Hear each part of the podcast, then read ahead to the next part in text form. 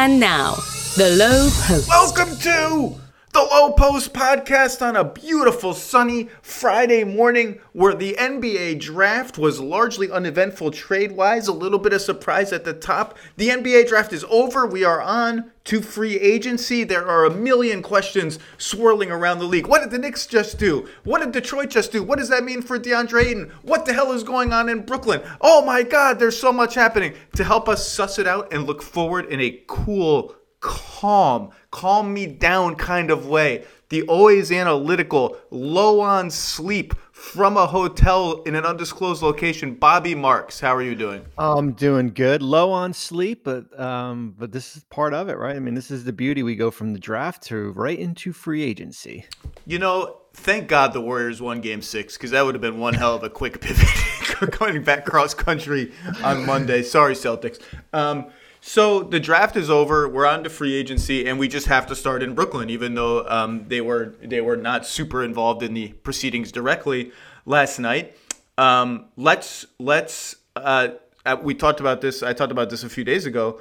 Um, the Kyrie Irving impasse. If you're surprised by this, you just haven't been paying attention for the whole season. I've been saying on this podcast and writing why is nobody talking about the fact that we have no idea what team Kyrie Irving is going to be on? So here's the situation. He wants a long term deal from Brooklyn. Brooklyn's like, dude, you never play. Why would we give you a long term deal, a five year max, a four plus one, something long and fully guaranteed? Why would we guarantee you anything? You don't play. You played 29 games last year.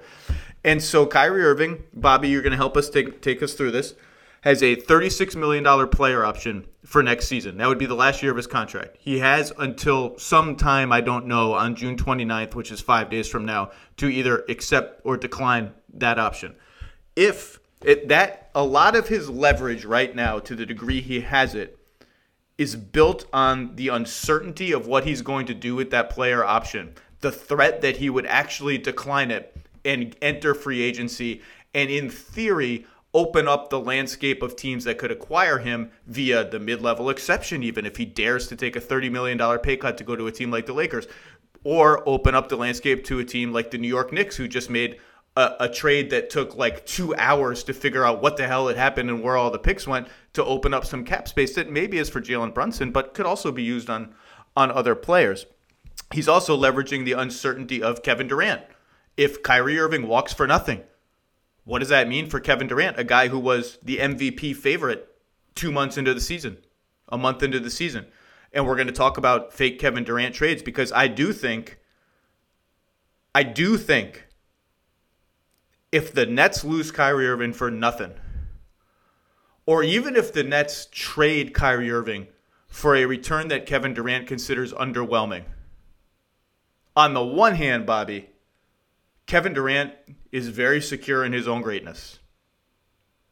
Could say, yeah, give me Ben Simmons, Joe Harris, Seth Curry, some other role players you get back for Kyrie. I can win with that. I can win with that. I just don't see that as the most likely reaction to a scenario either like that or if they lose Kyrie for nothing. I think that could quickly pivot into a DEFCON 1 situation for the Nets and a DEFCON 1 situation for the entire league, which will throw everything they have to get Kevin Durant with four guaranteed years left. There's not even an option at the end, Bobby. It's four guaranteed years left. That's the leverage that Kyrie Irving has. On the flip side, if he opts in to 36 million, he's on the Nets. He would seem to relinquish some control of the situation by doing that unless he opts in only on the condition that the Nets have a prearranged trade for him, which I think is one of many scenarios in play. And lastly, Bobby, there's this idea that if he opts out and becomes a free agent, well, the Nets could just sign and trade him to this anywhere in the league, including this preposterous list of teams that he apparently has that Woj reported yesterday. Well, the problem is if you acquire a player in a sign and trade, you're hard capped at four four million dollars, six million dollars, some amount of dollars six, above.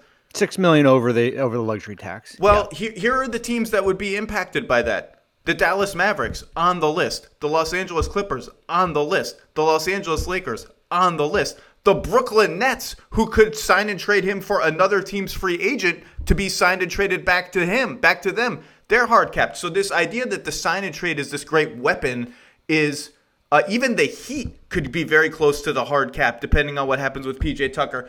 Bobby, I just, I'm tired, Bobby. I'm tired.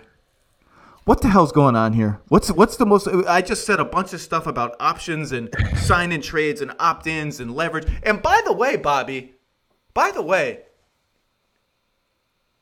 if I were Kevin Durant and Kyrie Irving's my friend, like we're friends.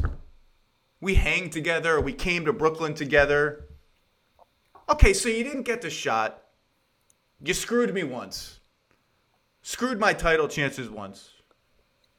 I just am not. I Kevin Durant am not the kind of uh, um, forceful locker room presence that's going to just say, "Will you get the shot so we can win?"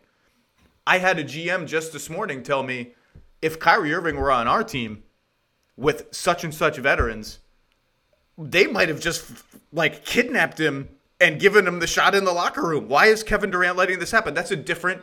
I'm not going to judge Kevin Durant's leadership style, but there's something unseemly to me as a friend about my other my friend over here being like, "Hey, that guy that's better than me, you better pay me or else he's going to leave." Like, "Wait a second, I'm just sitting over here, man. Why are you like th- using me, your friend, to get what you want financially after you didn't play last year?" Bobby, what's interesting to you? I just I'm just going to open the floor cuz I'm tired.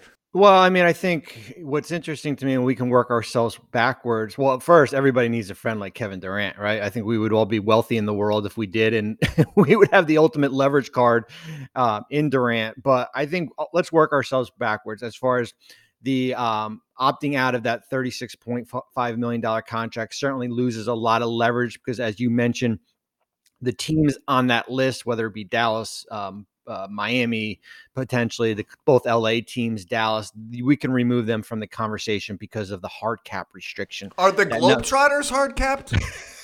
I think the what is it? Is it the Generals? Was it the Washington Generals? yeah, the are they hard capped? I don't think they are. They have an unlimited budget, so I think the rules. Okay, I'm just saying. So we can eliminate those team from from the conversation here. So when you when you look at him let's say let's play the, the game of he opts out of that uh, uh doesn't opt in opts out of the contract becomes a free agent. Okay. Now the market shrinks right? Now it starts to shrink to basically you're going to either re-sign with brooklyn probably on their terms or on, on a compromise let's say. It will be a team like new york that creates the cap space. They're at around twenty million dollars right now, so oh, they're baby. getting they're getting there. Oh, um, oh baby! Or or it's going to be Kyrie Irving saying, you know what? I've already given up $18 million last year for sitting home because I wasn't vaccinated. I'm just going to take the $6.4 million tax mid level exception and go to the, the anywhere anywhere, anywhere he yeah, wants. it just opens up the field, right? I mean, it opens up the uh, it opens up to all 29 teams, whether it be the full mid level at 10-4, the tax, whatever. So that that's your option. You know, I guess we'll say that that's his one option as far as what he can do. You mentioned the opt in, right? So the opt. Okay, so now option, we're going to. I just I need. I got my flow chart. You know the Winona Ryder yeah. GIF for GIF where she's at the Emmys and they have the math equations flying above her because she's confused about what the guy. I don't remember what the situation is. Stranger Things, I think, was involved. I, am okay. We're opting in now. We've gone from opt out to opt in. Take be careful. Take it slow with me, Bob. Well, you know what's going to happen too, Zach. When I get to Bristol over the weekend and I get on one, one of those whiteboards, my favorites, right? I'm just going to do like a little pie. Ch- I'm going to do a big graph, and I, like I did with Kyle Lowry last year. We're going arrows with Kyle with uh, Kyrie Irving, so and that that'll probably simplify. All right, so the opt in scenario. So basically, that is similar to what Chris Paul did way back when when he was in the, with the Clippers. Okay, the the Rockets had no way to acquire him. Paul opts into his contract with the understanding that there is a trade in place that he Boom. is going to Houston, right? So, and by the way, the opt-in that's a real thing that the Nets I think are are concerned about. That the opt-in would only be as a condition right. that you trade me, and his leverage there would be. I mean, you just mentioned a thirty million dollar pay cut. His leverage there would be, I'll opt in and just not play. Right. Like I like like how about that? If you don't trade me, I'll opt in and I'll just sit at home. Well, yeah, I mean the per. I mean, the, the, someone at home would say, "Well, wait a minute." The net, the Nets have the leverage. They've got him on a, a, a one year contract, and you know, and maybe Irving becomes Irving becomes a free agent, and they can still extend them, But no, I think if you're Kyrie Irving, you're opting in with the intention that you are likely going to be traded, right? Unre- like, unre- un- well, related, uh, the CBA negotiations are going to be just, oh, it's going to be wild. In- incredible. It's going to be incredible as as the governors try to. I, I don't I was going to say take back some control over the player trade demand process. I don't like the word control, but that's that's what's going to happen. Anyway, please opt in. Opt in scenario. Yeah, so the opt in the opt in scenario would be basically, uh, you know, and this would this would have to occur within, and you know, we're on the, uh, you know, before Wednesday. Um, that I am going to opt in, and then you know we are going to work out a trade to one of these. You know, I don't first of all, I mean, we can go through the list of teams. I don't see it being the Lakers. I don't, you know, the Clippers, the Knicks, um, the Heat. I mean, all these different teams. I mean, how much how much capital are teams willing to go give up? I mean, especially if you know we, we mentioned, you know, if, what does Dallas have to offer if you're if they think they're going to lose Jalen Brunson, let's say to the Knicks, like or and as you mentioned, Zach too, like, all right, let's say let, let's just play this game. Like he opts in, right? They make a trade for a bunch of role players. Yeah, maybe you get a draft pick, role players. And then Kevin Durant says, Yeah, you know what? I don't, this roster is not championship worthy. Now I want to be traded. And now you are stuck with, you know, rotational players. That's and Ben that's Simmons. Remember Ben, ben oh, Simmons? That's right. I forgot about Ben Simmons. And Ben Simmons, man, I'm sure he's thrilled right? Like, talk about going from one situation where he thought he was going, you know, I'm going to go play with Kevin Durant and Kyrie Irving. No, I'll leave Joel Embiid in the back, you know, behind. And now this is kind of imploding. So I think that's those are uh, you know certainly the different scenarios that we are going to be looking at. The the best part of this, and I said it yesterday, is that Irving's got this. So you're saying like, well, wait a minute, he opts in. Well, then he would almost be leaving six million dollars on the table because he's got this. You know, his salary for next year would be like forty two million, right? Well, the best part of it is that Irving's got a trade bonus in his contract worth like five point five million, right? So if he is traded, unless he voids it Brooklyn is responsible to pay him 5.5 million. Do you think if they paid him 5.5 million, I'm just imagining a scenario where they write out a personal check, like an actual paper check in, in crypto. Crypto? No, and, it, and in like crypto? the little, you know, the little memo thing at the bottom of the check, they just write you. um, but yeah, I mean, so those are. Um, those are your Kyrie Irving options. So here's the deal. So so let's go through. Let's do the trade part first. Yeah. The trade teams part. Yep. Well, let's zoom out for a second. Like, I think Kyrie Irving could make a this very reasonable argument. Look, um, I I made All NBA two seasons ago.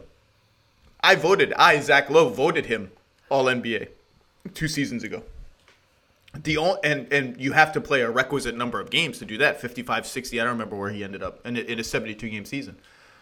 The only reason he didn't play last year was the vaccine mandate which is gone. So i i, I think there's a there if if everyone just sort of calms down yeah. and and leaves the the wreckage of this disaster season and the Harden thing that blew up and all that the sweep leave it all behind. There's a path. Kyrie Irving is is still how old is he? He's not 30 yet. I don't think. I don't think so. No. Um, there's a path where he just becomes a regular 65 game player every season. Like he's not going to play 82. He gets injured here and there, but every player gets injured here and there. He's been injured more than most, maybe, but like the big thing is gone. So you can talk yourself into a, longer term deal if you have faith that I mean, like, look, we make a big deal out of these hiatuses that he's taken. It's seven games here and there. It's a couple of he didn't go to the bubble. Like, I don't really he, he was injured before the but I don't like. Let's leave that all behind. So you know, if the Nets are really facing DefCon one, KD's out. Like, you could talk yourself into like biting the bullet and just saying the reality is different now. I will, however, disagree with uh, something JJ Redick said on TV yesterday that if he plays 60 games next year, teams would be jumping all over themselves to give him the five year max. I actually don't think that's the case. I think it's going to take more than one year of being a normally available NBA player for the rest of the league to be like, okay. The other thing on the trade front is the Nets. The Nets have made real offers to Kyrie Irving. Now, I don't know exactly the permutations. I think there are probably several. This is not a case where there's just a one year deal and that's it. He's been offered real stuff. I don't exactly know what they are, but if he's seeking a trade, presumably he would be hoping one of these other teams on his list would give him more years than whatever years the Nets are giving him. And th- even forget the hard cap issues that we've talked about. I don't know that those teams are giving him more years. I, I, don't know that he's going to find more years in Miami or Dallas. I don't even think the Clippers are all that interested, to be honest with you, unless they have a change of heart. I don't know where those years are coming from. So that's a source of leverage for the Nets, right? Fine. Where are you getting this theoretical five year deal, right?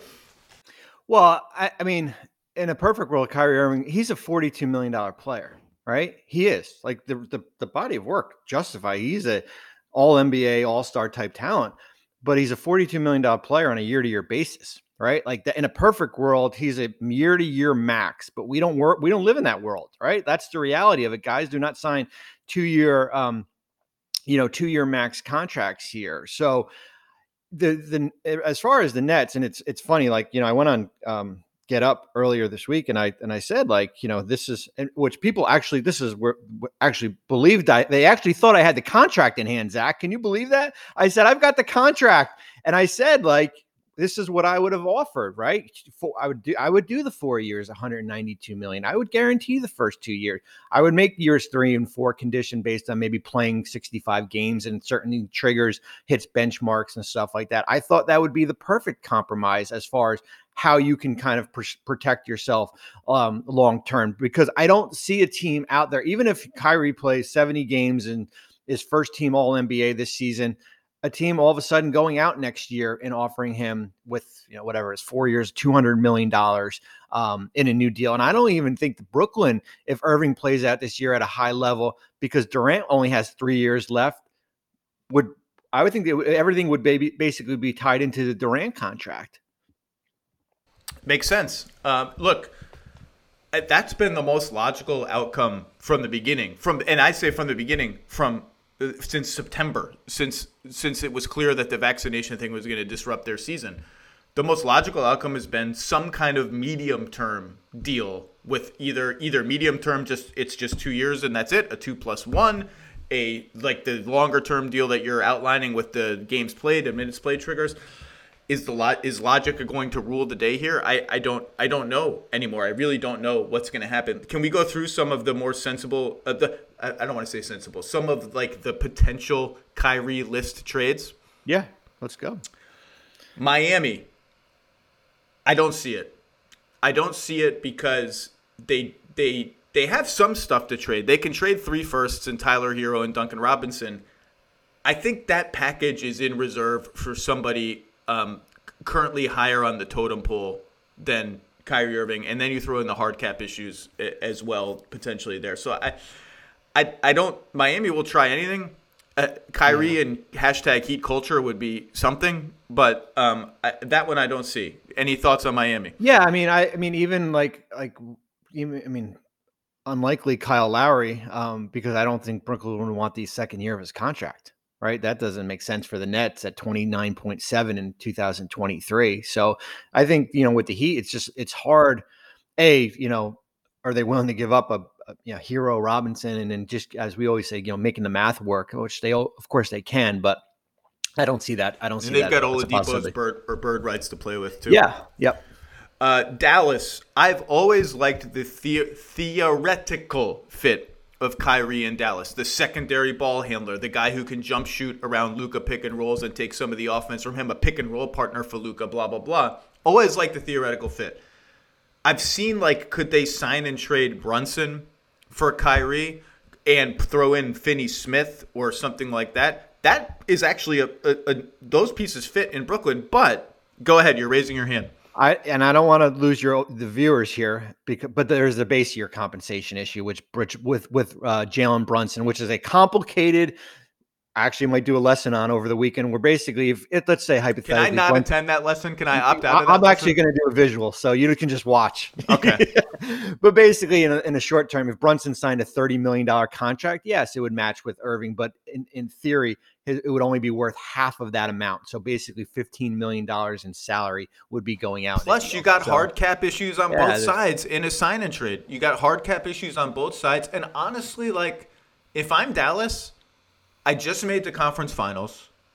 Feel good about my team. Just made a trade for Christian Wood. Don't have a lot of draft equity to throw your way anyway.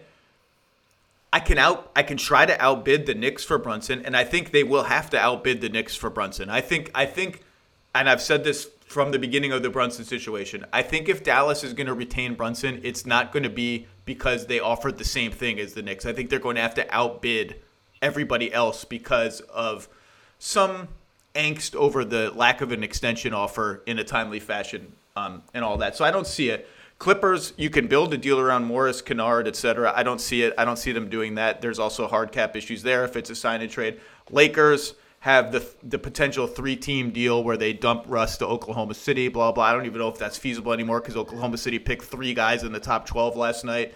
I just I'm, I'm out. I'm out, and then I'm done. I'm out.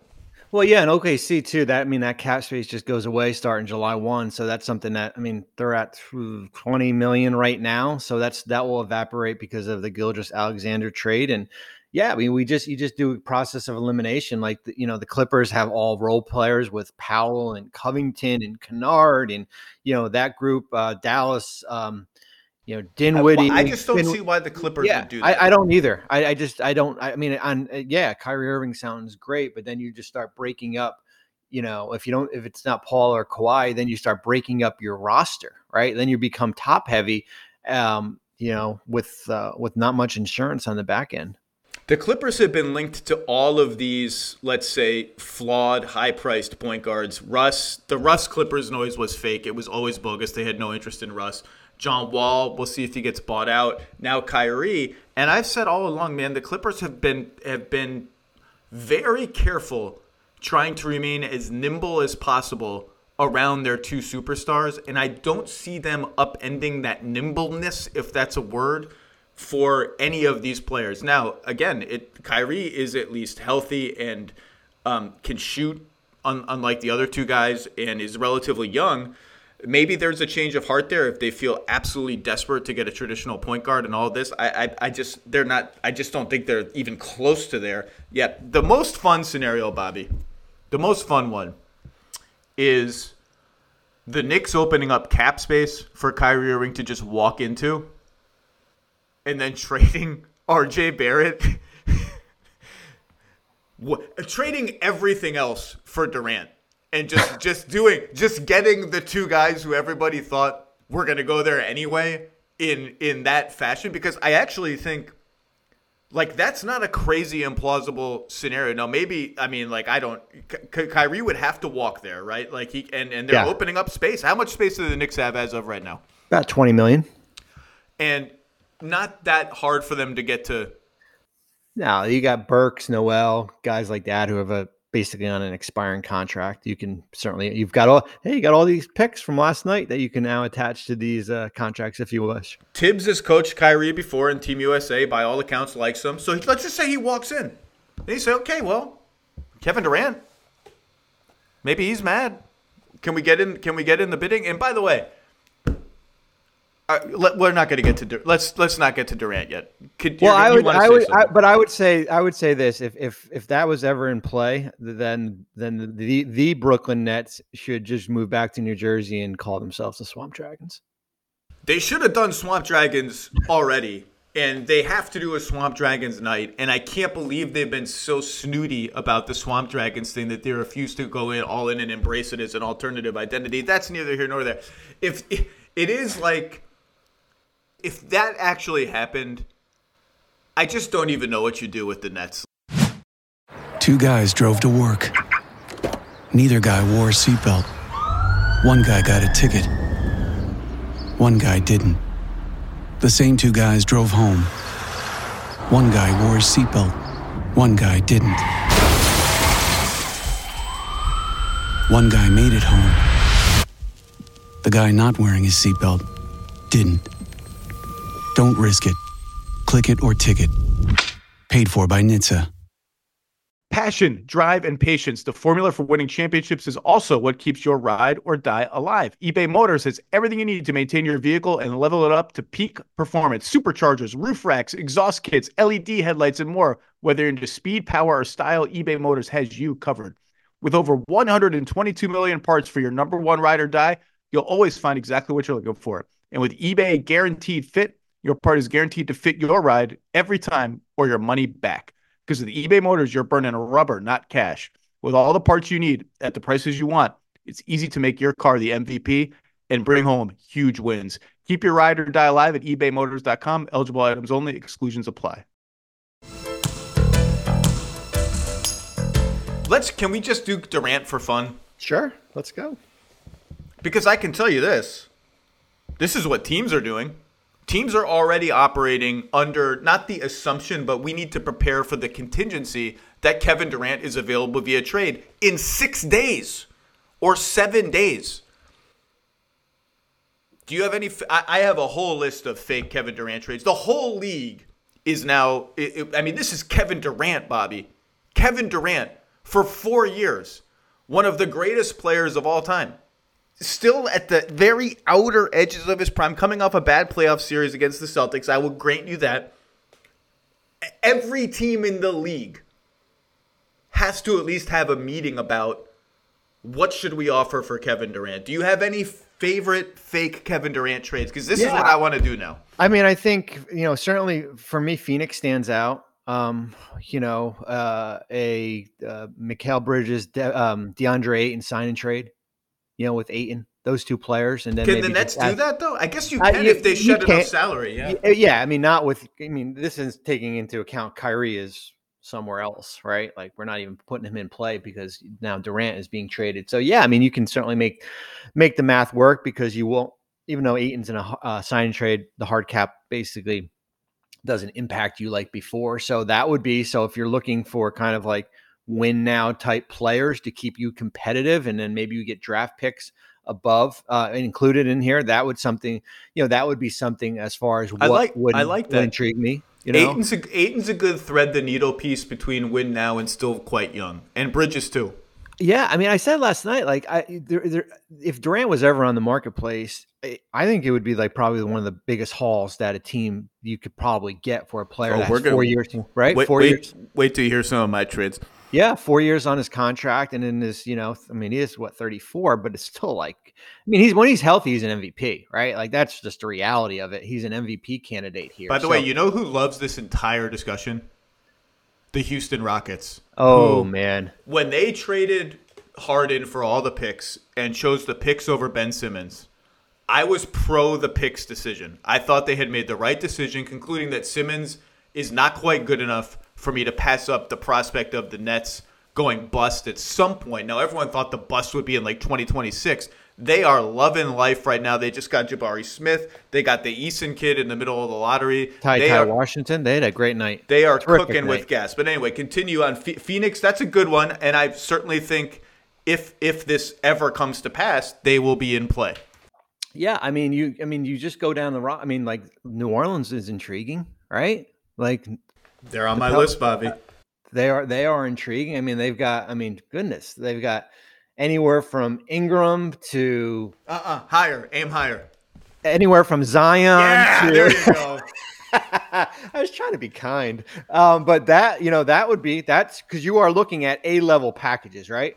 So, Like, you so are- the reason they're on my list, and the reason I said Zion, is because if I'm Brooklyn, and this is my situation, and this is all ifs. Let's be clear. This is all ifs. There's like five dominoes that have to fall before we get to this point. What I'm doing as Brooklyn is I, I'm not interested in staying competitive. Now, maybe Joe Tsai is interested in staying competitive. I'm not. Oh, but I shouldn't say that. I, I'm interested in fielding a fun product and whatever. You're interested in being 2019 again, right? I mean 2018. The the the D'Angelo Russell, Jarrett Allen, I'm telling Terrence you. Levert fun team. Sean Marks goes to bed every night, puts his head on the pillow, and he dreams of, man, we got Joe Harris for nothing. God, that was fun.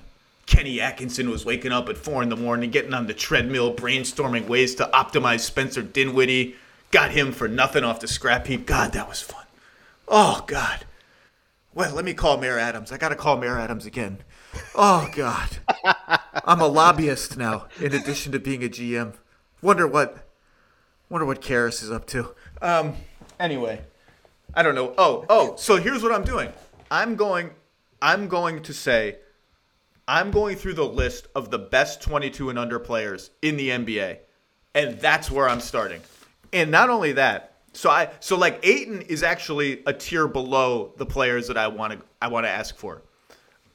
And, I need to find teams who have that kind of player who could trade me that kind of player and some other stuff because this is Kevin Durant and still have enough around Durant to try to win the title.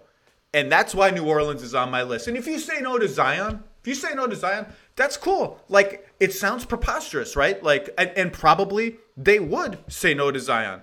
Probably the Pelicans would say no. But just just think for a second. I'd have CJ McCollum, Brandon Ingram, Kevin Durant, Jonas Valanciunas, whatever of my young guys. I maybe I keep Herb, maybe I keep Trigger Trey Murphy. Like we, we can't win, we can't chase the title with that group. Like you have to at least think about it. And if you say no to Zion, am I going to ask about Ingram? Maybe, maybe I just go. Maybe I go to my next call. Maybe I say you don't, you don't give me Zion. You don't want Kevin Durant. Then I'm going somewhere else. No, I mean you hit it right in the head when you said as far as the, the, the process, as far as looking at the top, whatever, 22 and under or 25 and under, and you basically will start eliminating teams, right? So you look at like Miami, like there's nothing really on that Miami roster. You know, certainly Bam and Jimmy, and you know they're not. I don't think they're Miami. Miami is in the wait out the process phase of, of these theoretical Durant trade talks. Wait for all the people who have these under 22 guys to say no, and then we try to jump in and try to do it in a way where we don't give up Bam. Yeah, I mean, um, Memphis. Not let's just remove let's remove Ja out of the equation. I'm not going to put Ja in there, but they've got the whole group of young players, right? Desmond Bane and that whole guy, you know, group, Brandon Clarke, guys on rookie contracts that maybe you can get to the, you know, throw Steven Adams in there just to, or maybe Jaren Jackson to make it work. They're on my list, and I saw all these fake Memphis trades last night because the big wing is the piece they're missing between Morant and Jackson. Yep. And they took a shot at it with Ziaire Williams. They made a couple trades in the draft last night. We'll talk with Givony about that shortly. Um, and I saw these fake trades where it's like Dillon Brooks plus Steven Adams plus five picks and four swaps. That's an okay offer, but that's a I've waited out the process offer because the Nets are asking for Jaren Jackson Jr. and or Desmond Bane. They're not getting Morant because again, Durant's got to go there to play with John Morant. Can I tell you where my first call I is? got I got one more. Oh, if you steal if you steal uh, my favorite one, I'm gonna you know I'm gonna, I'm gonna kick you, you, off the podcast. Go, no, you go. No, no, you go. No, no, know, Bobby. I'm inviting. You're the guest. Go. Um, oh, Canada. Yes, we have the same. The first call I'm making is Scottie Barnes, and the Raptors. You, I can hear the screaming Raptors fans revolting right now from Canada. I can hear it. They've thrown their Tim Hortons cup, hit a moose that's in their yard. They're yelling at me look, do you want Kevin Durant or not? Scottie Barnes is so good. And and by the way, they'd probably say no because Scottie Barnes could be a 10-time All-Star and you don't trade those guys, but he's so good that I at least have to have a meeting of my brain trust and say, okay, what if we can get him for Scottie Barnes, Gary Trent Jr., and a bunch of draft equity. Three picks, two swaps, two picks, three swaps, whatever Scottie Barnes. Because Scottie Barnes is so good and so valuable that I can get Kevin Wayne Durant to play for the Raptors and still have Fred Van VanVleet, OG Anunoby, Pascal Siakam, Precious Achiuwa. Eh, did I forget somebody? Maybe I did. I don't know. Um, no, I um, don't think you did. Siakam? Did you say Pascal? I yeah, said Siakam, I think. Yeah. And like, you're telling me that you don't at least think about it? That team could win the championship next year. I'm saying now they probably say no, but my very first call as Sean Marks, once I've recovered from my three day bender and and dragged myself back into the office, is to the Toronto Raptors, who will probably, let me be clear, Raptors fans, say no because teams rarely trade guys of this caliber, rookie of the year, future star, etc.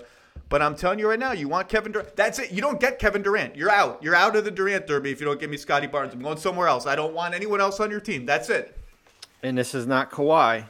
You get him for four years. You don't just get him for the year. It's my first call. You know what a second call is? Who's that? And they hang up fast, I think. Evan Golden State? Evan Mobley. I, was, I thought you were going to say Golden State. No, Golden State. look, look, Golden.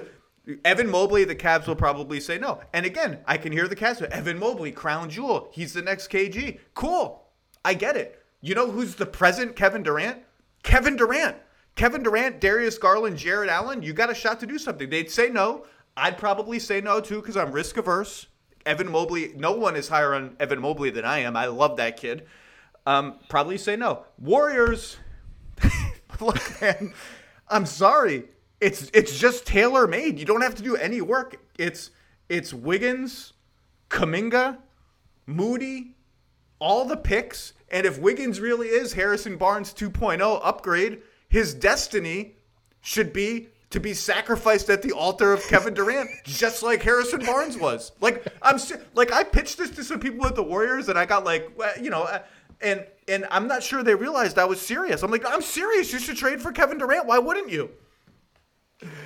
I, I probably would won Jordan Poole also, but no, but like you, I mean, if we're going through the list of young players and contracts that make sense, and um, why not Golden State? You have another one for me? No, that's it. That's all I got for you. I saw some Chicago ones. Chicago doesn't have enough. Uh, yeah, because Atlanta, Boston. I'm not interested. Oh, Jaylen Brown. Jaylen Brown. Jaylen sure. Brown's an interesting one. Yeah. Got to think about again. Boston fans will revolt. KD and Tatum, Rob Williams, Al Horford, Marcus Smart. Good luck with that team. Yeah. Probably keep Jaylen Brown. Um, Chicago, I saw Laker. I saw Laker fans say, "Well, what about Anthony Davis?" No, no. Anthony Davis is a really good player, but no, that doesn't Chicago, do anything. even me. with Pat, I, Pat Williams in the deal, I just yeah. don't think has enough. I'm not interested in LaVine, or I could, I guess, I could turn LaVine around and trade him for. I'm just, I, I don't, I don't see that one. Uh, the most, the, the feel good one, Bobby.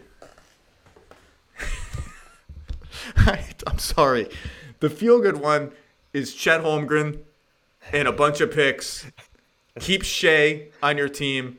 Go to war with Shai and Durant. It's just not. They don't have enough in the cupboard, and they wouldn't do it. But boy, wouldn't that be a hell of a story? Um, and they get they get Russ on him when he gets if he gets bought out.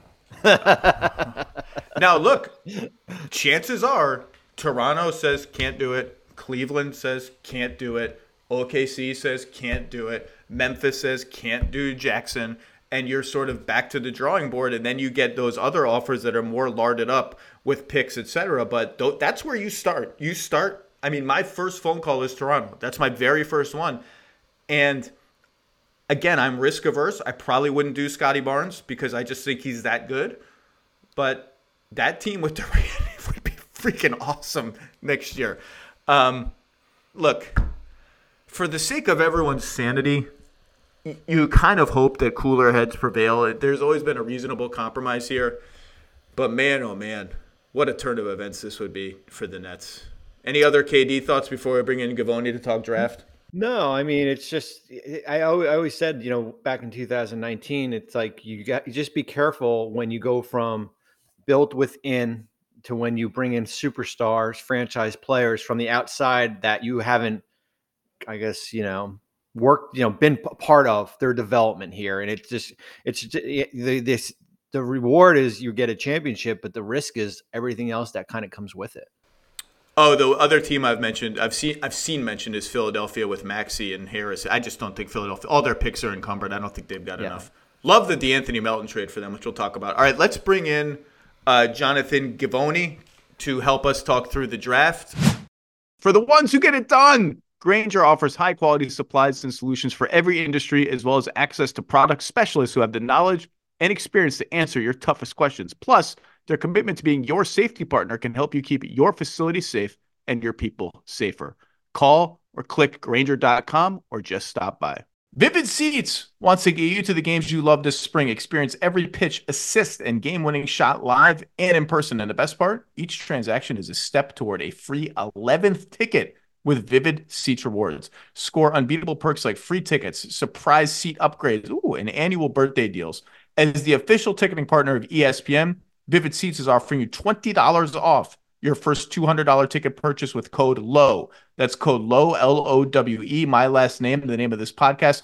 Visit vividseats.com or download the app today. Vivid Seats, experience it live. All right, Jonathan Givony off no sleep. The draft is over. Your mock draft for 2035 is already up, ranking toddlers around the country and their potential basketball skills. Um, let's start at the very top. What do we know about Paolo Banchero and Orlando's process shocking the world uh, by picking Paolo Banchero number one in the draft? Still more to be learned still kind of you know picking up the pieces there and trying to figure out what happened. Um, definitely a unique situation that i have never seen in my 19 years covering the draft in terms of the number one pick not working out for a team not visiting a team you know the only meeting really coming uh, in, in an interview at the nba combine more than a month before the draft. So you know it's not something that any of the three guys that were picked at the top expected in terms of what they were told or anticipated. You know, even in the minutes leading up to the pick, you know, Jabari Smith still thought he was going number one. Paolo Banchero really had no clue. So, in that regard, I guess you you you tip your cap to Orlando for keeping things close to the vest and not, you know, and and, and not letting anybody know what their intentions are. You know, so um, it's I think it's something that you know we still need to learn more about. I mean, I'm sure there's some things that we, we don't we don't know here, you know, and um, but I mean, Zach, we I was on NBA today with you a couple hours before the draft, and I was asked, you know, like how many All Stars can we typically expect to find in the top five? And the, the answer to that is historically 37%. So two out of five guys picked in the top five usually become all stars. And they asked me, who are the two guys in the top five this year that you see becoming all stars? And I said Chet Holmgren and Paolo Banchero. What was your answer to that? I think I think I said why not all three? Let's take the over, right? Well, well you said you said uh, oh, so why said, is Jabari said, Smith going said, number one? I said if that's the case, shouldn't Orlando take somebody else number one? I did say that. Exactly. So, you know, I guess they were thinking the same thing. You know, I mean, I guess as the process moved on, the more they studied Paolo, the more they said, I mean, this is a guy that we can't pass on, you know, and and and that like I, I'm not criticizing that part because Paolo is an unbelievable offensive talent, you know, like 6'10, 250 pounds, ability to dribble, pass, shoot, you know, uh, go get his own, uh, you know, pushing off the defensive glass, passing off a live dribble, playing four or five pick and roll, reading the defense, seeing over the top, you know, punishing guys in the mid post and the low post. That spin move is so dynamic. Uh, I mean, uh, the, and then the, the shot making ability too, pulling up for three off the dribble in transition, uh, you know, operating off step backs this guy has an unbelievable amount of talent. So, in that regard, go Orlando. You know, like if that, you know, you this guy is going to help them right away. Now, there's some things to figure out in terms of the fit with Cole Anthony, with Markelle Fultz, with with with Jalen Suggs.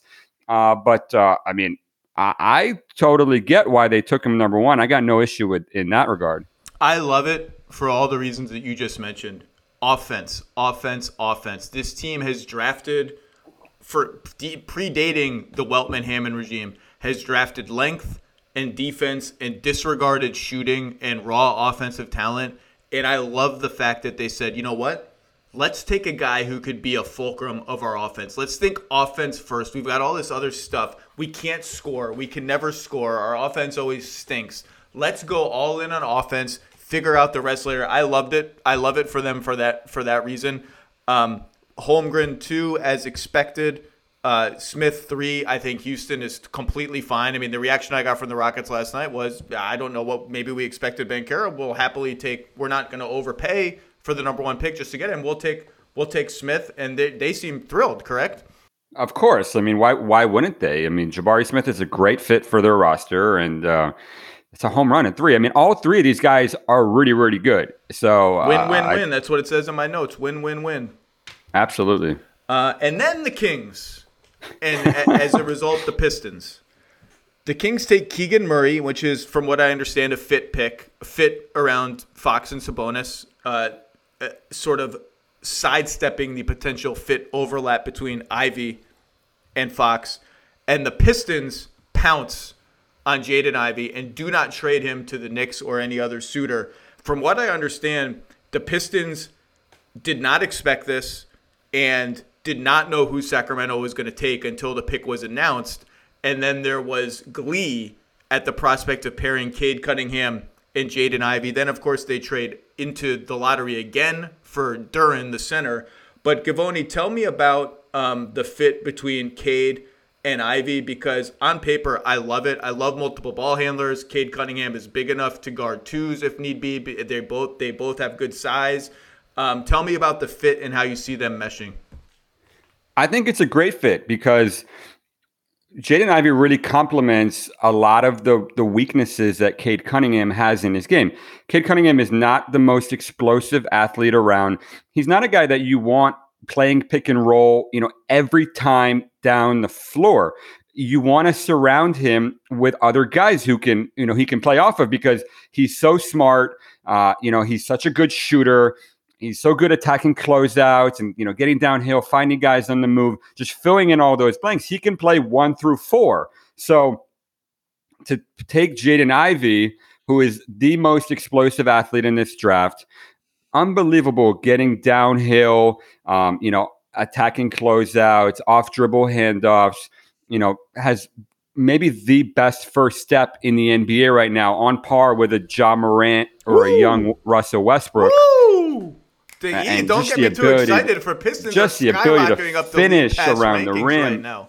Yeah. So I mean, I think it's a phenomenal fit. If you talk to Jaden Ivey, you know, NBA team said, we interviewed Jaden Ivey. He said, I'm not a point guard, guys. You know, so I mean, he has some self awareness there in terms of it. He's not expecting to have the ball in his hands all the time. He never really played point guard in his career. So we're just anticipating because he's such he's so dynamic with the ball in his hands he's such an explosive athlete that he's going to figure that out but he's got a ways to go in terms of his ability to drive left his ability to operate off multiple dribbles and see both sides of the floor and all that i think he's going to get there i'm bullish on jaden ivey but having a guy like cade cunningham next to him is going to help him so much early on in his career. And I think Cade is also going to push him on the defensive end because that's where he really needs to grow. Is just being engaged, um, you know, the activity level, uh, off the ball, you know, not falling asleep in a stance, all those things. And that's, you know, that's what's going to separate, you know, is he a good NBA player or is he an all star? And I, mean, I, I think he, in this situation with Cade Cunningham, everything is in place for him to become an all star. I, I'm so excited for the Pistons basketball games next year. I'm just so excited. Like the guy, I, am when not. was the last time somebody said that? I was actually excited a lot the second half of the season this year about watching Detroit basketball. You know, I thought there was a found. They're starting to. We started to see a little bit of things there. I love Cade. And then they get Jalen Duren on top of it. You know, like uh, NBA scout called me yesterday at 3 a.m. He had to get this off the chest. He said, "You got a Maserati and you got a G wagon." You know that. So that's that was. Can you tell me what that is? A G wagon, a Mercedes Benz uh, Jeep is what is what who's it is. The, That's the so hottest who's the car Jeep? you can get right now. Who's the Jeep in this scenario? Jalen Duren.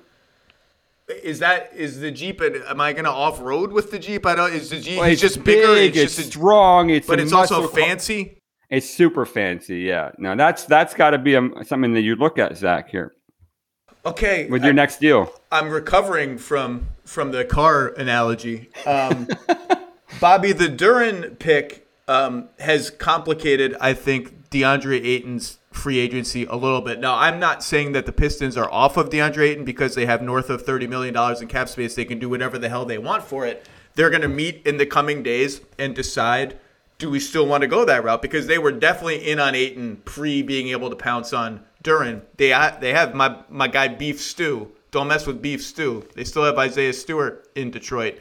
And so they have two centers that they like. I think Stewart is a, is a nice backup center. I don't think they, he's necessarily a starter, but that's fine. He's good.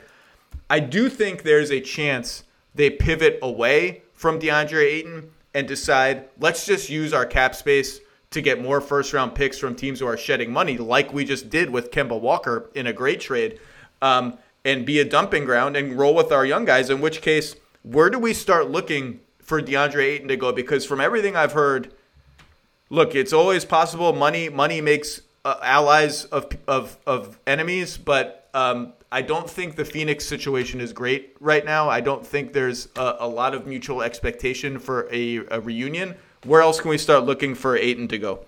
Yeah, I mean, I think after the um, after the Jerami Grant trade on um, on Wednesday night, you would have said that Ayton would have been a perfect fit. You know, they got fifty million dollars in cap space. They can just go down and put an offer sheet on the table for four for whatever the number is, one thirty, let's say. Um, and let's see if Phoenix matches here. Now you pick a, a center in the lottery and who's making five million dollars, and you've got Isaiah Stewart also. Like, do you want to allocate thirty million dollars to another center? Right? Like, it's like is that uh, you know is that a smart way to do do business here? And I think if you're now if you're Ayton and you're Phoenix, if I'm Phoenix, I'm saying like go out and get an offer, right? Like, the, the you know, we'll, we'll, see what we can do. Or go bring me a team that we can maybe do a sign and trade with. Because to, to be clear, just clarify for our listeners. Yeah. Go out and get an offer the minute he signs an offer sheet, you cannot he, sign and trade him, right? That's that's correct. So that is the danger of it, right? So once so if you go that route and say, you know what, go get an offer, bring it back to us, then it's there's two things that will happen there, right? Either De- DeAndre Ayton is going to be in a Suns uniform. He's you have to match. You cannot, you have to match. You cannot lose DeAndre no. for nothing. I don't care how bad the nope. feelings are. You have to match it. No, you have to because eventually what you could do is you can just trade him, right? You just trade him in uh, at the deadline here when his restriction is is lifted here. So, um, so the I mean, and then the other thing is, you know, certainly, hey, what are, go bring us a, a team that would you know be interested in a sign in trade, and if it's not Detroit, then all of a sudden, what is your you know what's the, what does the list look like now? Well, look, I've speculated about. I, have made up my fake Ayton trades before. Spurs with Poeltl, although they have cap space too. Atlanta with Capela is an obvious one. A, a, a, month or so ago, I said, why wouldn't you just trade? You know, wouldn't it be funny if it'd make kind of a surprising amount of sense to just flip Ayton and Gobert in some kind of trade like that with Utah? I think all those things are interesting and I know Bobby, you mentioned Ayton in a potential, you know, very theoretical down the line Nets Suns deal involving Durant. He'll he'll find a home somewhere. He'll find money somewhere. I I said earlier this week with you, Jonathan, that I would I would bet on DeAndre Ayton if I were a team with cap space. Now Detroit has already made a different bet, so maybe they won't be the ones to bet on DeAndre Ayton. Um, I I will say Phoenix has got to be careful here. I mean, if they sign and trade Ayton for like a league average starting center.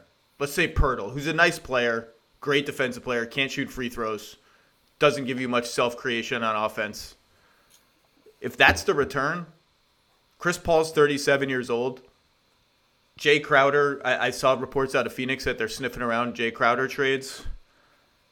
There are scenarios where you fall far down the standings fast if you're the Suns, and your window is slammed shut if it's not already slammed shut. They got to be careful.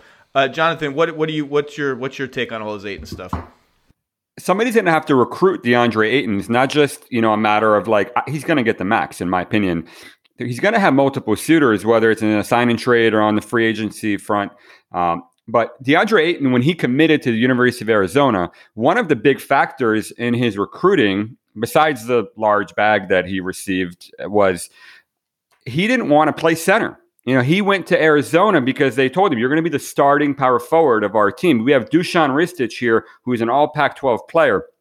Now, that was a while back. I don't know if things have changed in his mind or not, but I think Jalen Duren and Isaiah Stewart could potentially make Detroit even more attractive to DeAndre Ayton. You can say, well, I don't have to you know, be this low post guy that, you know, that, uh, you know, guards the opposing centers all the time. And, and maybe they sell him on like the, you know, the twin tower thing, which is, you know, becoming more and more in vogue in, in the NBA. So that's just something to think about. Interesting. I, I agree with you. Someone's going to max him out. And I think Phoenix has got to be careful. I don't know that they win that Pelican series with Devin Booker injured, without DeAndre Ayton making a lot of tough shots. And I, uh, we, we talked about this already earlier this week. I don't think it's a bad thing that he wants to do a little more on offense. I, I would like to see him do it. Um, let's let's talk a little bit. Oh, by the way, this is all the the, the Jaden Ivey thing. Remember Killian Hayes? I, I don't Still there. I, I that pick is almost an acknowledgement that that that Killian Hayes. I don't know what his place on the team is. I wish they had taken Devin Vassell ahead of Killian Hayes. I'd be so excited about the Pistons right now if they had made that pick. But that's neither here nor there. Let's recap what the Knicks did, Bobby. Please pay attention because my head hurts. They traded number eleven instead of taking somebody for three future firsts, all heavily protected that are from the Thunder but don't belong to the Thunder. Um, traded one of those picks. It ended up in Charlotte um, and for for the salary dump of Kemba Walker to the Pistons. Charlotte gets that pick, which I believe is the Nuggets pick, and four second rounders. The Knicks from Detroit get the Bucks 2025 first round picks that Detroit got for um, Jerami Grant. And so the Knicks essentially come out, I think, plus two first round picks after last night's draft, but uh, did sacrifice some of the future to dump Kemba Walker. Everyone likes to crap on the Knicks and, and oh, laugh at the Knicks. They're correcting their mistakes. They botched free agency. They have to pay for it. I actually look at this series of trades, and aside from what happens with Brunson, which we'll talk about, I, I'm like, I don't, I don't really see any problems here. Like, I, the Knicks got more draft picks. Maybe it, it's definitely possible that the number 11 pick they traded is the best of all these draft picks, and that ends up hurting you in the end but they got a lot of picks. We've seen them work the draft like this before. Remember they traded I think 30 they got 34 and 36 last year for 32. Like that was a nice little piece of business for them. I don't mind what they did here. I do worry when teams throw all their eggs in the one free agent cap space basket. We saw this with Kyle Lowry last year and the Pelicans who ended up not getting him, but Am I missing something, or are the Knicks like fine? And there's just this reflexive, the Knicks are dumb. Let's laugh at the Knicks thing. I, I don't really see any problems here. Yeah, I mean, I think at the end they didn't like anybody at eleven, right? Who they thought you know could maybe come in and have an impact. They have a um, their goals are certainly free agency, and and I mean they have been they had been working the phones, you know, trying to move a lot of salary, and I think we're going to see more, um, you know, within the next you know next week here being Boston, moved off. Boston's trade exception is still sitting there unused.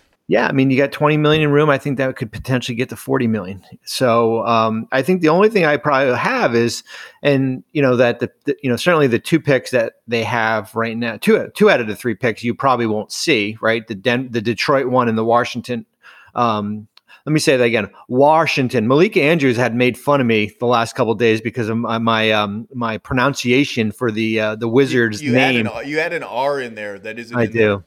I know I did. So I Washington. Um, the, it's been you know it's heavily protected and you won't see that and you the probably the pick you get is that Milwaukee pick in um, in 2025 that the likelihood is that you probably you use that in a in a trade down the road um, so yeah, I mean, I think if you're if if you're making it, yeah, you didn't really get much value here. But I, I'm, for me, it's kind of like TBD. Let's see what they do in free agency before we can really like you know, um, you know, bash them here. But you know, Jonathan could you know talk about like you know the what the value at you know at 11 was as far as you know what, what was staring at him. How do we yeah, how do we think OKC did taking Dieng and uh, and Williams at 11 12 in addition to Holmgren making for team wingspan uh, in Oklahoma City? I, I, think it's exciting to get three of the first 12 picks. People seem excited. What do you think? I understand why the Knicks decided to punt on this pick. I mean, they're you know, people here in New York are going to kill them for not taking AJ Griffin, you know, the local kid and, you know, a very high profile, you know, recruit and all that from Duke there there was definitely a bit of a drop off in the draft after let's say the eighth pick or so. You know, I mean, I, if I would I, I would have liked to see maybe the Knicks um, take a flyer on Jalen Duren just because I, I think he's going to be a starting center in the NBA. But um, there there was definitely like a you know some skepticism from teams you know about like this range of the draft and you know like Bobby said I, I want to see what the end result is here before we kill them. I mean, right now, I'm not perfectly understanding the strategy, but if they have a free agent commitment, you know, in hand, then yeah, then then then this makes sense. In regards to OKC, uh, I like their draft. You know, I mean, they they're a great developmental team. Um, they have they have minutes available. They have a perfect infrastructure for young players like Ousmane Dieng. Can bring them along slowly. Um, you know, give him the touches to develop. You know, give him some G League time. He's a good fit with their roster. Obviously, you know, that's the style of player that Sam Presti likes. So, um, you know, Jalen Williams, too, you know, you can see a lot of the same things, probably a little bit more ready to play than Ousmane, maybe not quite as much long term upside. But, you know, you, you're seeing these teams like OKC, um, like Memphis, they're stocking up on these wing players who can dribble, pass, and shoot. I mean, that's what everybody's looking for in today's NBA. These multi-positional, versatile guys. You just can't have enough of them. And so that's what Oklahoma City is doing. I mean, and they drafted Chet, who I think was the best player in the draft. Um, so yeah, I'm I'm a fan of of Oklahoma City's draft, and and I get it. The Knicks like they just don't have patience for an Ousmane Dieng, and honestly, I don't really think that Ousmane Dieng, uh, you know, would develop into the player we we know he can become in a place like the Knicks because the Knicks is just too much pressure here. You know, they don't have they don't have time. They're not they don't have minutes, and they need to win now. The clock is ticking, and so yeah, so they they better deliver with a a, a big free agent acquisition, and so we'll see how it turns out for them. Let's go rapid fire through the guys who didn't get traded um, last night. Uh, Rudy Gobert, still a member of the Jazz. John Collins, still a member of the Hawks. OG Anunoby, still a member of the Raptors. And by the way, I don't think Anunoby for seven was ever a thing. I think that um, Portland would have had to come in with a lot more than seven, significantly more than seven, like more than Josh Hart, more than seven, to pique the Raptors' interest in that kind of trade. Uh, and, and, let's see, Dejounte Murray still a Spur. We can talk about him later. Malcolm Brogdon still a uh, pace. I almost said still a wizard. He was never a wizard. He's a pacer. Um, let's start with Gobert because I thought one of the more interesting um, parts of draft week was Minnesota reportedly being linked to both Gobert and Capela. Now, I had heard that those links were exaggerated, particularly in the case of Capela but that the interest in Gobert was semi-real. Utah is asking way too much. I don't think Utah got even within like the 50-yard line of any kind of Gobert trade this week. We'll see what this coming week brings.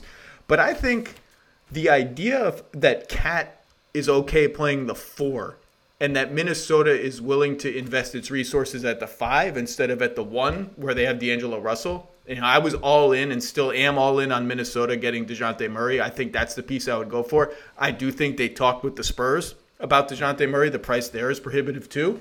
Um, I think that's really interesting. On the one hand, you can say, well, KAT started next to Jared Vanderbilt this year. Jared Vanderbilt offensively is a center. He's around the rim all the time. KAT can space the floor, blah, blah, blah. It's just not something I didn't expect Gobert kind of rumors there, or Capela kind of rumors there. I thought that's interesting and indicates – that Minnesota's long term vision could go in any number of directions. Bobby, what did you think?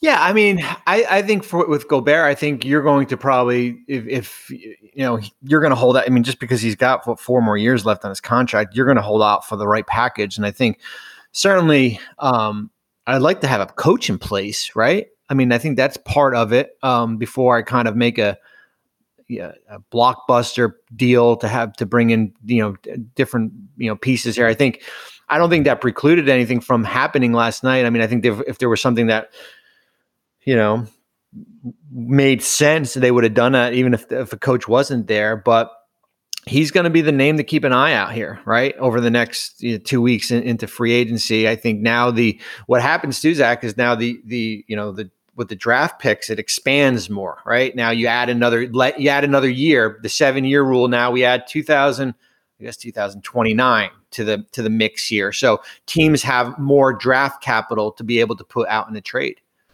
I think Minnesota's summer is going to be really interesting because, like I said, they have this this one vision where they get a big time center. Then they have this point guard question where D'Angelo Russell is entering the last year of his contract after getting benched in their last game of the season, and I think there's an extension number somewhere with D'Angelo Russell. Now, I think D'Angelo Russell's agents at CAA would be offended by what I would offer in an extension if I were Minnesota. But I do think there's a middle ground somewhere where both sides could sleep at night. I don't know if they'll strike that deal, but like I said, I would. I love the fit of Dejounte Murray there. I think Minnesota, Atlanta, Cleveland to some extent, and Washington for sure. We're all trying to see what the price for Dejounte Murray would be, and obviously came up empty. And we'll see what happens with that going forward. But I think that's really I think that's really interesting. Um, Zach, just uh, in general for the night, all these names that you mentioned, all these trade rumors that we heard for weeks on end, you know, I'm not as active like as you guys are 12 months out of the year in terms of talking to GMs and decision makers and all that. I'm really uh, like mostly draft and scouting and all that. What people have told me the last few days is you have no idea how many permutations of trades we throw around with every single team in the NBA.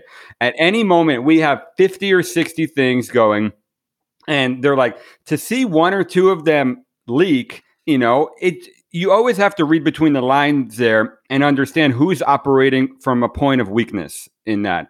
And so we talked about it in the last uh, podcast too we're all we always come into the draft saying, "Oh my God, there's going to be so many trades, fireworks everywhere, can't wait," and it almost always ends up being a disappointment because it's just really hard to put these big trades together. People fall in love with their picks, and there's uh, contracts that are so complicated, and so.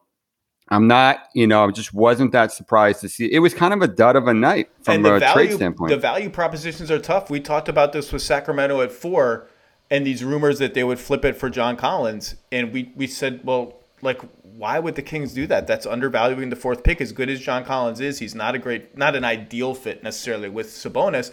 And then you start to throw, so how can you balance that out? And you start to just, it, the, the trade collapses under the weight of its own complexity. Then you look at the other trade down candidates. Does Indiana have any veteran player that is of super interest to the Kings to flip four to six? What about Washington at ten, or do I want Hachimura? I don't know. And it's sort of like you just end up with Sacramento as we as we thought would happen, as we talked about on Monday, just making the pick and taking um, Keegan Murray and and just sort of going from there. I do think all of these names we haven't heard the last of them. Like trade season is still going on and will begin again um, once free agency starts. Uh, any of these other names of, of interest? I mean, Collins. Uh, the Hawk. The Hawks were supposedly the most active trade. The, the trade team. That John Collins was super likely to get traded. I still think I would still bet on John Collins being traded in the next ten days, but just it just didn't happen at the draft. Some of these things are going to happen. I think Brogdon too, but um, yeah, it's just um, it's hard to do it with a draft pick attached. I guess. Well, the other two thing too is that it's hard you know, unless you do it before the draft, these the the, the player related trades, not you know trading um, you know three for five or you know in the draft, like player related trades, like once the clock starts the night of the draft, um, that's hard to do, man. Because then Especially it's like when your phone's unplugged, Bobby. hey, that was 25 years ago. A landline it was a landline. A landline was we unplugged. We, didn't have, we had those big bat phones back then. Did anyone? What? I didn't hear the whole story on TV. So a phone was unplugged. Did anyone just pick? Did you realize by picking it up at some point there's no dial tone? How did you discover that it was unplugged in the we Were drinking, room? we were drinking beer and eating pizza, man. We didn't have a first or second round pick. Oh my god, that sounds like my kind of. Well, you want, but do you know what happened? I mean, quick story though. Once the once we plugged the phone back in, the Raptors called offering Marcus Camby. This is they said you, can't, you can't be drinking during the draft, man. You get me, you get me three beers into draft night. We might be trading a whole bunch of stuff we shouldn't be trading. You can't do that. One of the all-time great stories. Um, by the way, we forgot uh, in talking fake Durant trades and all the blue chip young players they should go for. You know, one of the one of the what ifs of the past NBA season. What if Michael Porter Jr. had been healthy and had a good season? Because that like that's that's the kind of guy we're talking about. And like obviously he's like kind of like a I mean, no one is a young KD, but just like the six ten guy who can shoot the lights out is the starting point for that. Uh, yeah, it's still going to be a wild week in free agency. Let's see. I'm looking at my notes. Melton, love the Melton trade for Philadelphia. I think people are sort of a little too low on the Sixers because of how embarrassingly their season ended. I think they're pretty damn good as they are right now. Love the Melton trade for them. Thought that was fair value. Uh, Memphis moving. Uh, Givony, what should we know about uh, Laravia and uh, and uh, who else they get? Roddy. Uh, what, what did you think of Memphis? Memphis started the night with 22, 29, and Melton, and ended up with 19 and 23. Tell me about what they did. Yeah, these guys both went a little bit higher than uh, than most teams thought they would go, but when you have a guy like Ja Morant who's such an engine, you need to surround him with, you know, these multi-positional, versatile wings who can dribble, pass, and shoot. And that's what all three of them bring. And these, you know, Memphis was very concerned that somebody was going to go up and take their guy. So that's what you do in the draft. If you love a guy, you do what it takes to go get him. You don't say, um, you know, I like him more at 23. I mean, when you look back five, ten years from now, it doesn't matter, you know, like what the number is. You got to go get the player that you like. So I, I, I, in a nutshell, really like both players. You know, I mean, especially Roddy. Um, you know, this guy is six foot six, played mostly center in college, but can really, really pass and shoot and create. He's such a mismatch, kind of in that Grant Williams mode. And then LaRavia, too. Um, you know, for a lot of teams, LaRavia was not a fit because he's not really a creator. He's not much of a ball handler. He's not that aggressive offensively. With Ja, it's a totally different story. You just need to run with him like hell and be ready to shoot. And and you know somebody closes out too hard, then you you know you you put the ball down and you make the right pass. I mean, and he can do that. And also on the other end, he's going to bring you this high energy activity. He's so smart off the ball, and um, you know both guys are you know they're they're older players but they're young for their classes. And that's, you know, that's kind of the archetype that you see Memphis targeting year after year, even in the second round with Vince Williams, same exact thing. Seven foot wingspan, 21 year old senior, 40% shooter, you know, all these steals and blocks. So there's, you know, there, there's a mold there that you look at, and Memphis, you know, that I respect it because you can see a strategy there. You know, with the Knicks, it's like, What's the strategy here, guys? I guess we'll find out in you know two weeks. With Memphis, there's no doubts about what they're trying to accomplish, and we'll see how it you know if it works, it doesn't work, and it's tough to win in the Western Conference. A lot of it is going to come down to health, but um, you know what they're trying to do. I I to me, Zach Kleiman, Tayshaun Prince, the Memphis front office has earned the benefit of the doubt. If they want to quote unquote reach on somebody, I don't even consider it a reach. I consider it we like this guy. We don't want to get too cute. We want to make sure we get him.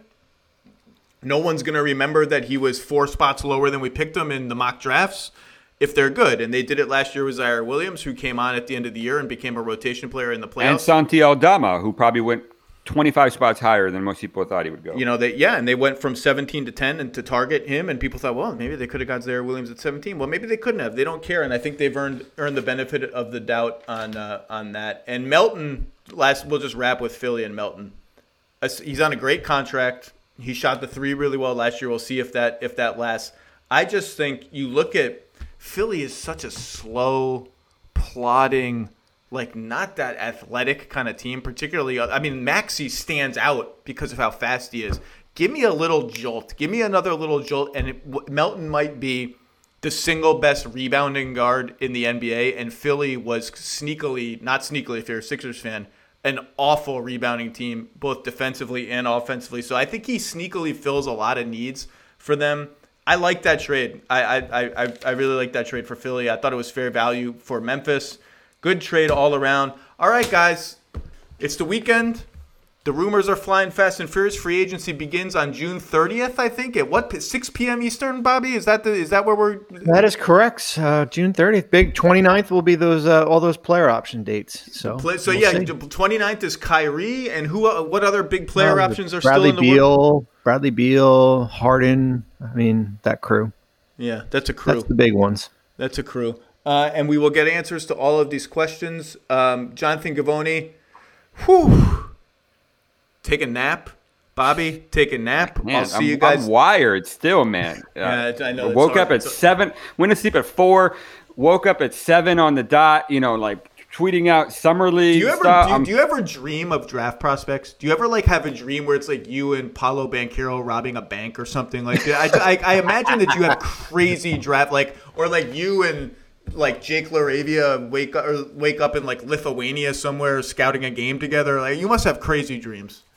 I can't remember the last time I rem- woke up and remembered the dream I was having. Oh man, I, I 20 years later, I still have teacher anxiety dreams from my days as a high school teacher. Still, still, I still have dreams where I walk into the classroom, the superintendent has decided to spontaneously observe my class, and I have no lesson plan at all, and it, and then I wake up in like a in like night terrors, and I have random NBA dreams too. All right, guys, go take a nap, go take a rest. Free agency begins. Jonathan Givony your your mock draft is up, right? I'm not kidding. Your 2023 mock draft is up. Your evaluations of last night are up. Bobby Marks finished 30 off-season outlines for all 30 NBA teams. Just tremendous work from both of you. Thank you for your time and your work. It is invaluable. I will see you all when free agency begins. Sounds good. Thanks. See you in Vegas, Summer League.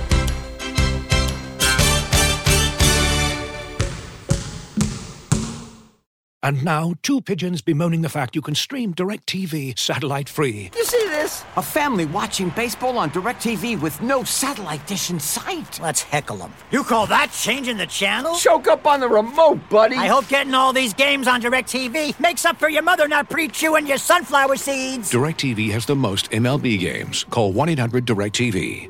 Claim based on total games carried on sports networks. Sports availability varies by zip code and requires choice package. Terms and restrictions apply.